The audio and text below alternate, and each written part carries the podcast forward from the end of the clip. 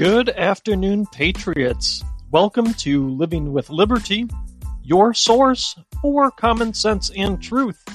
I am your host, Ryan.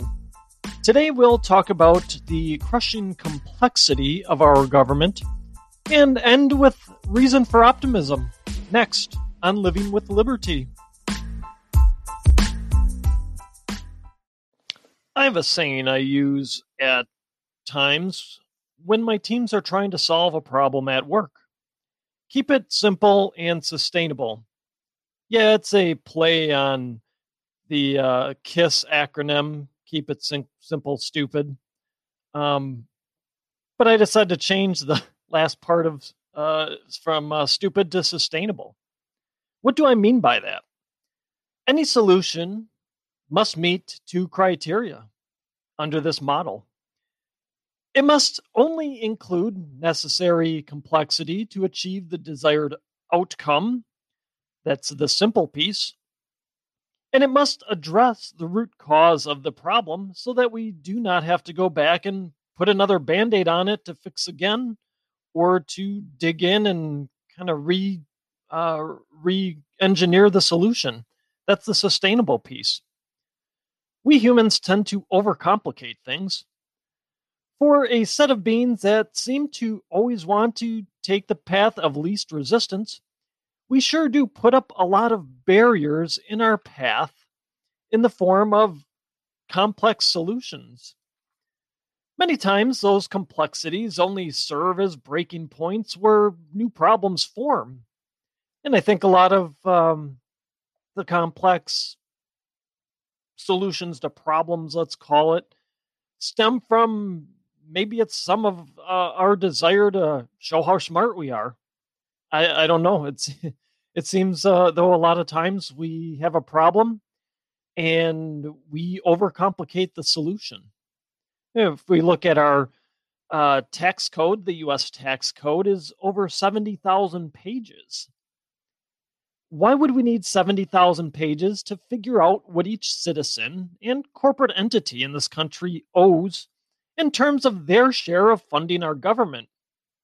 Now, to be uh, totally transparent and fair, you will find if you go out there um, data that says, well, the tax code is only 2,600 pages in reality, or it's only 9,000 pages.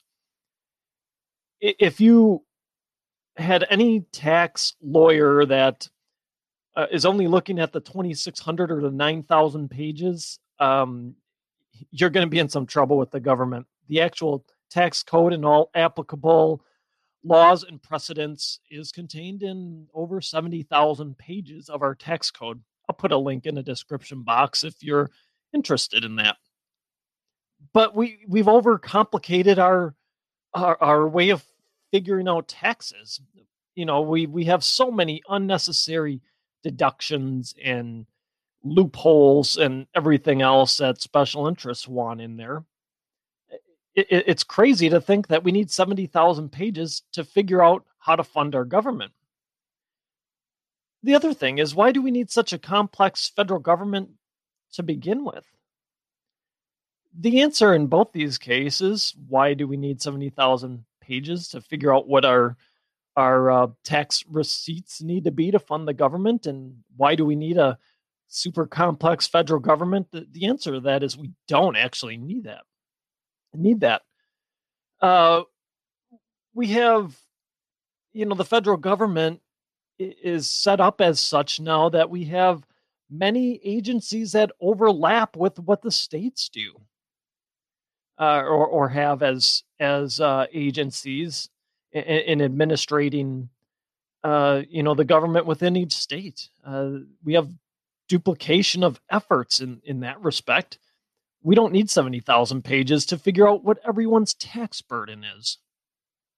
We could just as easily and more fairly, I think, and probably with a better revenue generation, we could easily get by with just a flat tax for everybody.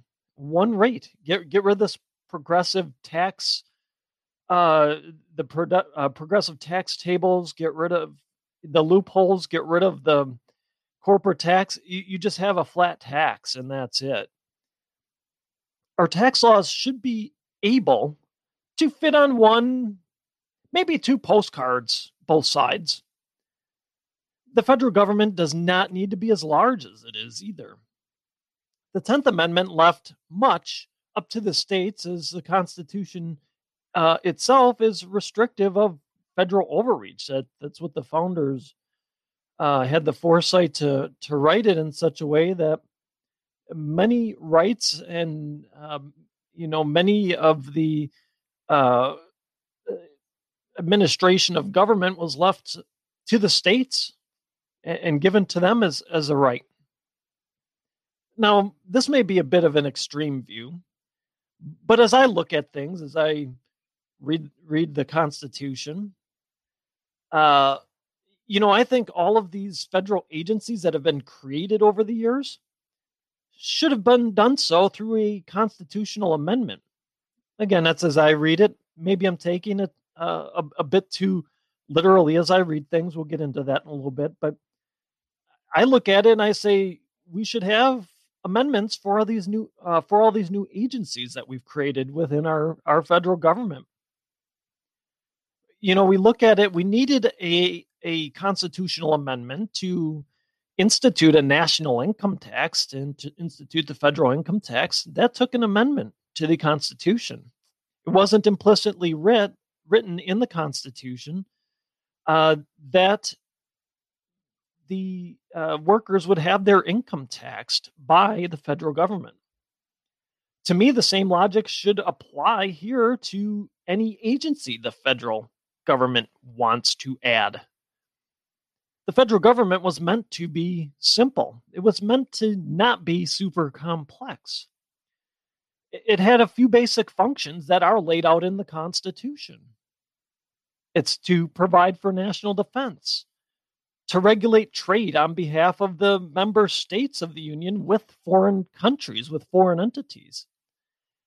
Its function is also to moderate disputes between the states themselves in in uh, interstate commerce. The federal government was set up to coin currency. It's explicitly written in the Constitution that it is to establish post offices. Nowhere in the Constitution, and I ask you if I'm wrong, please correct me, but this is as I read it and my understanding. Nowhere in there does it say the federal government is to set up a bureaucracy for education, a Department of Education, or the uh, Environmental Protection Agency, or housing and urban development, or insert whatever useless government bureaucracy here. A number of federal agencies are duplicates of state level agencies where the power for what those agencies are doing should lie at the state level, closer to the people that are impacted by those things, by things like educational decisions and the urban development decisions and the protection of that state's environment. That all should lie at the state level. We shouldn't have duplication of that effort at the federal level.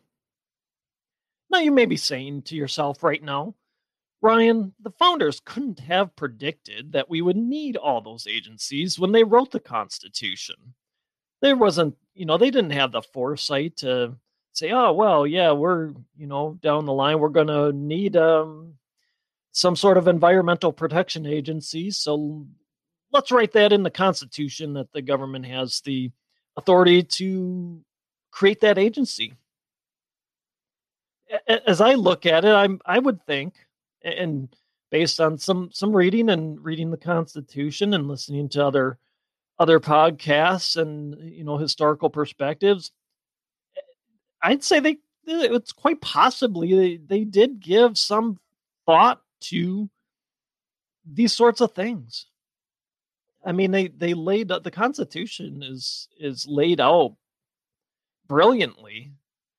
Uh, it's laid out the way it is for a reason to restrict the co- uh, federal government and give the power to the states I think they did think about this. It's it's possible they thought about it. I, I kind of perused some of the Federalist papers and and the Anti-Federalist papers. I didn't find anything um, explicitly. Admittedly, I what didn't look that deep either. I was looking at some Cliff's notes, if you will. But I didn't see anything explicitly saying that those were even topics topics of conversation. Um, could have been a thought. Uh, you know, I, I think they explicitly chose not to grant the federal government to uh, written, you know, out in the Constitution, didn't explicitly write in the Constitution that the federal government had the power to create these agencies and extra agencies. And I look at it like this. I I, think about this, and it's uh, our in issues we face today. They they aren't they aren't that different from what the founding fathers faced. Uh, we want to make it seem like our issues today are so vastly different than what the founding fathers faced back in 1776 when they were writing the Declaration of Independence and you know post Revolutionary War when they were going through the the Articles of Confederation and the Constitution and all that.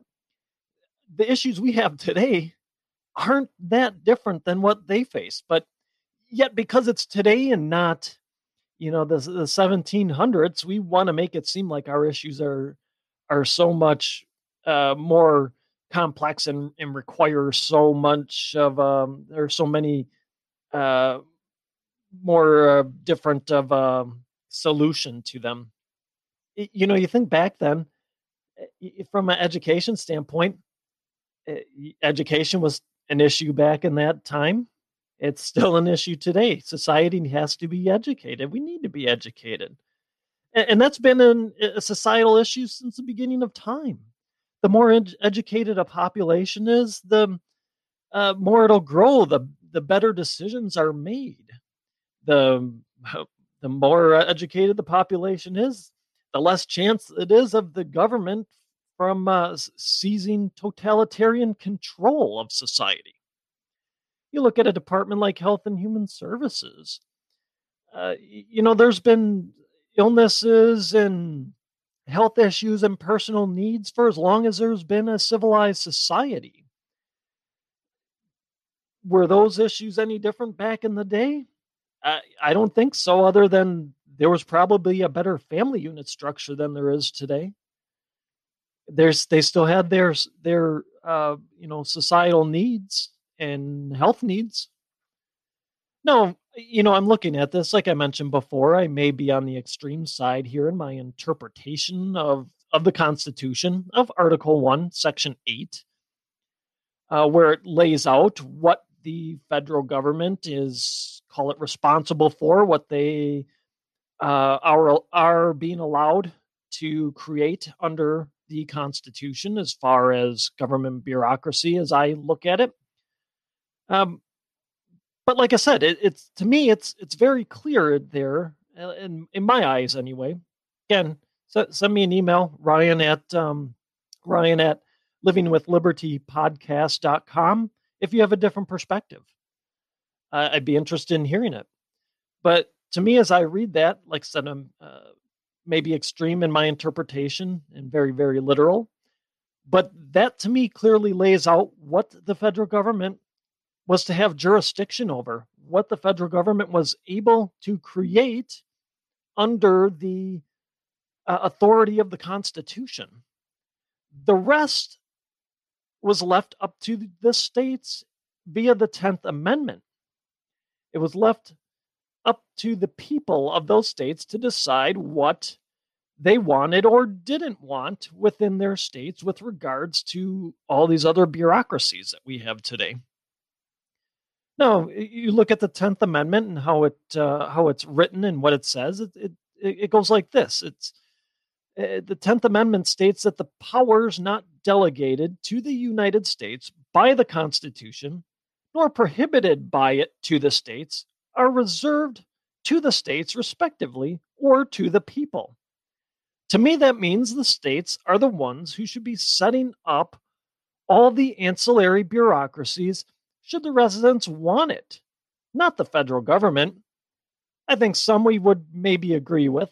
Uh, you know, your education, uh, you know, nowadays the transportation department, but there again, that was one of those that was uh, transportation's been a deal since, you know the wheel was invented, right? So I mean that's not a new a, a new problem either. But these things should be left up to the states. Now maybe you know from a federal standpoint connecting all the states together you can make a case for a transportation department there that oversees the highway system fine but you know that again to me should you know should come in the in the form of some sort of constitutional amendment. Yes, we need this. All the states agree we need this oversight at the federal level. Okay, we're going to have an amendment that creates the Department of Transportation or the Department of whatever. You know what we have though here, uh, in is the result, and this is a result of the federal government overstepping its bounds in this manner by creating creating duplicate um, bureaucracies at a federal level uh, from what is at a state level is we have ever increasing complexity within our government, within our federal government, uh, and within even trying to maintain what do uh, states, what are they responsible for, what do they have in, in terms of enforcing laws.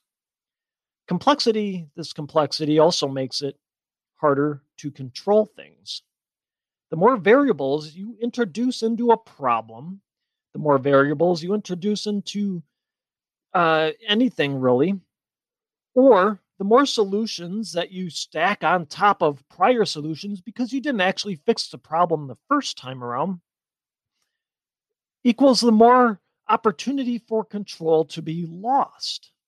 You have more points of contact that need to be maintained think about your car and how many uh, how many uh, things need to be maintained on a car. How complex is a car as far as a machine goes? There's all sorts of things that can go wrong with a car. You line that up with a horse and buggy. you didn't have much much complexity there with the horse and buggy. You generally had very few things to maintain. You knew what was wrong with it and could fix it right away today's cars, you you know, who knows? There's like I said, there's a ton of things that can go wrong. There's a ton of things to maintain properly on it in order to uh, to make it go. That's that, that's the cost of added complexity. You have more stuff to to look over and maintain. Same point, same uh, kind of principle with our government here. The more we've added to it, is the more we have to maintain with it. The more we have to be uh, vigilant with what's going on. And, and it seems like every time there's a little problem, instead of fixing the problem itself, instead of looking at the root cause and actually figuring out what went wrong and seeing if it's uh, just something that's an exception to the rule and there's something we can put in place, they just add another agency. Let, let, we have another problem. Let's just add another government agency. That'll fix it, right? Add complexity you know, up until 9 11, we uh, had, in, in terms of, the law enforcement arm of the of the uh, federal government, we had the FBI, which uh, started in 1908, the CIA, CIA which started in 1947, uh, the Secret Service, which was started in 1865, and then you had the NSA, which had started in 1952. Now, if you notice a trend here, we had the Secret Service up until 1908, so we had a span of 40 years there, uh, 43 years there to be uh, exact. And then uh, we got into, we were okay for a little while. And then after World War II, we started the CIA. And then five years later, I guess we decide we need the NSA as well. Um, and then we had 9 11 hit. And instead of utilizing one of those other agencies we already had set up and basically creating a division there, we started a whole new department and a whole new agency in the Department of Homeland Security. Now, now why? We had the Secret Service to begin with here. Eh, why do we need to add the FBI, CIA? Well, I'll get to CIA in a minute, but the FBI, NSA, and now DHS why couldn't these functions, these departments, been housed under the Secret Service, Much like you have different divisions of a, of a company, of a large multinational company. You have that central control, but you have many other different divisions. So you have that central point of oversight of the whole operation, but they all can operate independently and, and work in whatever function they're meant to work in. It somewhat limits the complexity of it. You know, I see the CIA that I can understand as a standalone entity. It, it of it operates outside of our borders. It does its own you know own thing overseas. I get that. You can make a case there of okay that that may have to you know that's probably okay to have his own as it as its own entity. Uh, that I understand, but the other three agencies could easily be under one banner, under one central, uh, one central agency, let's call it, with just branches of it with different divisions. That way, you don't have the the the multiple divisions. You don't have the extra complexity. You don't have to try and figure out what how do you provide oversight for each of these divisions. It's all housed under one. So in in theory, everything's rolling up to to one uh, centralized uh, entity that's providing oversight for all of them. Uh, having them separate, like I said, is complete completely uh, created uh, uh, just unnecessary complexity uh, within our, our law enforcement arm of the government. With that complexity, we've seen many breakdowns in it, and we've seen it in the form of things like corruption within the FBI. I mean, the FBI has a history of corruption. With more complexity comes more need to maintain, and what that means within our government is is more oversight. We need to figure out how do we oversee an ever growing uh, ever growing uh, roster of government agencies. How, how do we keep tabs at, on them and what they're doing is in line with what they're expected to be doing and what the, the people want them to be doing? Anytime we see a new agency added to the federal government, you have to put in place all new structures. There's new rules that need to be put in place. There's new people that need to be hired and of course, new oversight mechanisms, which seems to be the last thought on anybody's mind these days. What we're seeing is is those oversight mechanisms are failing. Yes, corruption and bad actors plays a part in all of this. But so does all the moving parts and layers of bureaucracy that have been added over the years in response to what should really have been exceptions to the rule. Keep it simple and sustainable. Our government is neither. It has become an all consuming beast that has many points of breakdown that are really failing eh, spectacularly at this point due to all this unnecessary complexity. It's like trying to fit 10 pounds of wheat into a five pound sack. Think about when you do that, what happens to that sack when you try to overstuff it like that? The sack eventually will start to split, and some of the wheat will start come uh, start to trickle out. If we are honest with ourselves, that is what hap- is happening now to our country. We are splitting at the seams. Our elected officials are out of answers. They just the lack of foresight on uh, intent, unintended consequences of previous policy decisions, and then realizing the errors of those policy, policy decisions, stacking supposed fixes on top of those, has led to this point of complexity that is crushing our republic. It's led to a race by one party to try and seize total control of our government I you know you listen to them. It's in an attempt to to save democracy, but it's at this point it's it, it you know it's um uh, just the wanting of of total uninhibited power of the United States government. Maybe some uh, arrogance there that they would be able to control the uh, federal beast that our federal government has become. But as I look at it at this point, there is no amount of controlling it. There's nothing that can be done at this point by any one uh, party, any one entity to try and control what we already have out there. And the thing is, they keep adding to it. And we keep spending money. We keep adding bureaucracies. We keep, uh, you know, doing whatever and and increasing federal government power. There's too many moving parts at this point. There's too many bad policy decisions that have been made that no one has the ability to to try and rein it in at this point. And what's worse probably is there's no one with the backbone out there right now to call out these bad policy decisions and start reversing some of them. Start cutting the spending, start pulling back on all the government agencies. That's Democrat and Republican both. Both of them have wanted to expand the federal government. They just go about it in different ways.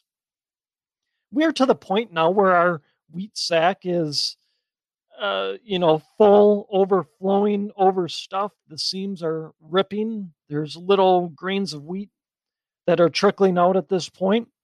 And the only thing holding it back, we have those last few threads that haven't burst yet and gave way that will just you know basically explode the sack and have the wheat all come rushing out we're down to our last few threads though you can see it in our day to day you can see it on what's going on with uh, the current political environment. We're at that point. We're at the the, the busting point here. But uh, I, I think there is some hope. There is good news uh, on the horizon, and I'd say, say for most of us anyway. Uh, we have a fallback within the states. We still have our state governments that are separate entities. We have many states that are stepping up and saying, yeah, we're going to be a Second Amendment sanctuary. Yeah, we're going to nullify any federal overreaching order. Uh, that's a great start. Uh, another thing that's been uh, that's been, I think, um, positive and, and very encouraging is the Convention of the States movement. It, it's going strong. It's still going strong. At present, I, I checked the website last night. Uh, right now, there are 38 states in various stages of resolution approval to call a convention of the states. 15 have resolutions already passed. 23 have resolutions in various stages of debate or vote uh, on House floors. Now, our best shot right now is uh, the Convention of the States. This is going to be our best shot at preventing those last threads of the wheat sack from giving way and having the wheat, you know, flush out all down the drain or whatever. We get a convention of the states together and we can put an end to this federal overreach. We can stop the madness and start to lighten the strain on our republic and and hopefully start to repair it. We have to be able to, you know, if we can get that together, you know, the next move is is how do we shrink the federal government? Then I think first we've got to to stop the bleeding, and then after that, you know, do the surgery and the repair on it. We got to be honest with ourselves, though, too. Even with this convention of the states, even with uh, getting the federal government reined back in, it'll take years and even possibly a generation or two to undo what has been done to reduce the complexity of the federal government. Uh, at this point, we haven't had a total collapse yet of the government. So, what has been done can be undone while still keeping a semi functional government. So, we have opportunity here to not have total chaos, but we can we can still keep some things functioning while we work on it. You know, but but the thing is, who knows how much time we still have though? With Democrats moving at breakneck speed to ram their agenda through for total control of the government, you know that now is the time to act. So we've got to call and write our legislators. Let them know you support a convention of the states go to conventionofthestates.com. That will have all the details you need to know as far as where your state stands and what to write to your legislators to ask them to move forward with convention of the states or to get some sort of resolution going. Like i said there's 38 states with resolutions in various uh, various forms of of approval. We we got 12 other states to go. At 38 that's more than enough to call a convention of the states if we get them all to pass their resolutions so we're we're there. We just got to get those resolutions passed but we want all 50 states uh, this this has uh, this federal overreach has a a huge impact on the states' rights of all 50 states, whether they're red or blue. So, uh, get in contact with your legislators. Let them know. Get get on that they need to get on board with with calling the convention of the states. No, let's finish up on on a positive note. Um, I'll say this first.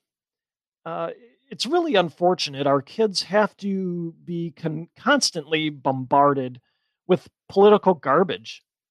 They should be able to live without worrying why our cities are burning or why there is a circus sideshow marching up and down the street for mermaid king queen rights.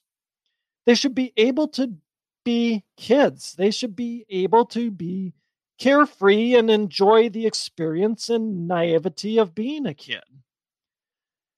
A, a kid's only worry should be where or when uh, they're going to be able to hang out with their friends, or when are they going to be able to go play, go do what they want to do, go do kid stuff, go explore their world, go um, make up a new game, go uh, pretend the the backyard swing set's a rocket ship and they're going to some faraway planet. That that's the only thing kids should be worried about. They shouldn't be worried about all this nonsense going on in our uh, our world today. They shouldn't be exposed to explicitly sexual material in, in class at increasingly young ages. They shouldn't be indoctrinated by overzealous teachers who are pushing an ideology. Kids should not have to worry about that.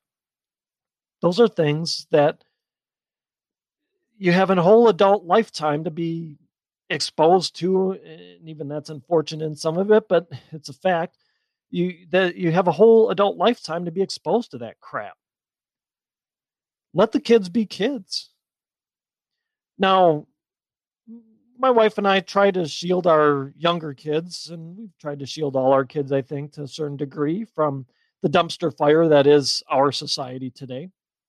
Um, we certainly are with our younger kids now. They're, you know, where we keep pretty good tabs on what they're looking at um, online and what shows they can watch, uh, uh, things like that. So we we try and not to let them get bar- bombarded. Try and let them be kids. Try and let them keep that innocence. Now, our 15 year old, he's he has a phone. Uh, he did a current events class with his his uh, homeschool class. It, it, was last year, maybe the year before, and, you know, looking at all that, I'm sure he gets or per- peruses the news updates. Um, but he has shown an interest in understanding politics more. He's shown an interest in what's going on in the world, and um, you know, I think with that interest, it's important that we foster that and start pushing. Um, pushing may not be the right word, but um, exposing him and, and helping him understand the the conservative viewpoint, the America First viewpoint. So I took him to our conservative club meeting on Tuesday.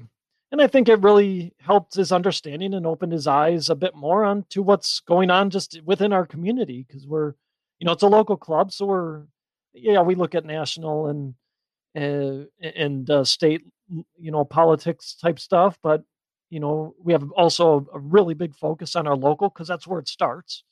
Um, so we know we're, you know, we're working our community um, I, I, think it really opened his eyes. He he seemed genuinely interested in it. Uh, you know, within our conservative uh, club meetings, we have a little educational segment at our meeting on uh, just you know different things. Um, you know, whether it be Robert's Rules of Order or the Constitution. You know, we have uh, classes that um, you know, one of our members wants to to do classes like that and does classes like that. So that's uh, um, you know a good component of it as well. I think it's once we are able to uh, get those classes together, I'll see if he wants to do those classes.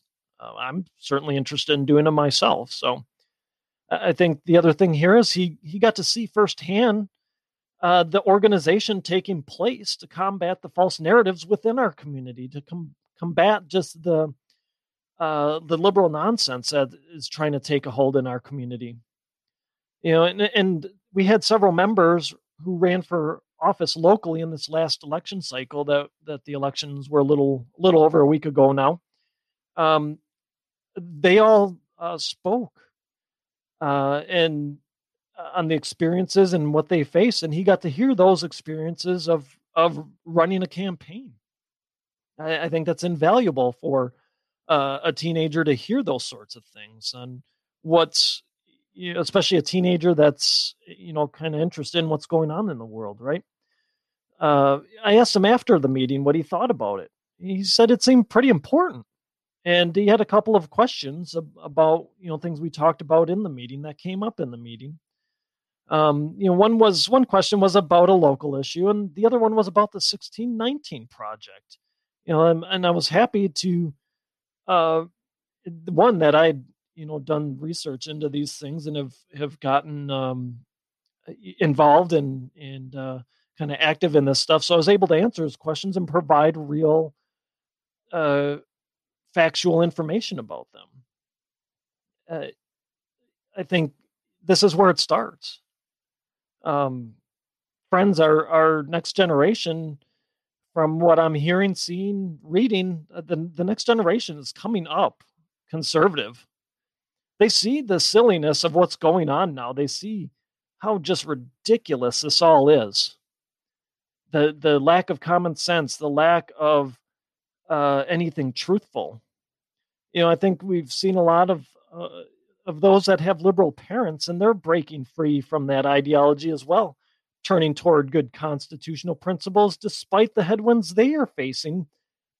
You know, on two fronts, both at home and in school.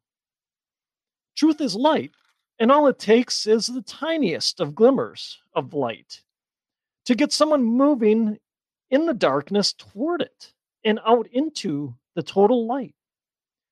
Friends, our mission now is to hold the line until this next generation comes of voting age and mass. Our mission is to train up this generation in truth before they get to voting age and help them see that freedom and liberty are the path to happiness and prosperity for all. Most of all, we have to show them what it means to stand up and face adversity head on to have a backbone and not back down from our principles. They are watching. Let's show them how to preserve our republic so when it comes time to hand the baton to them, they know how to take and run with it. That's my show for today. Thank you for listening. Please check out my website, livingwithlibertypodcast.com. I'd also be grateful if you subscribed to and left a positive review of my show, should your listening platform allow. It helps us move up the charts and helps more people find the truth.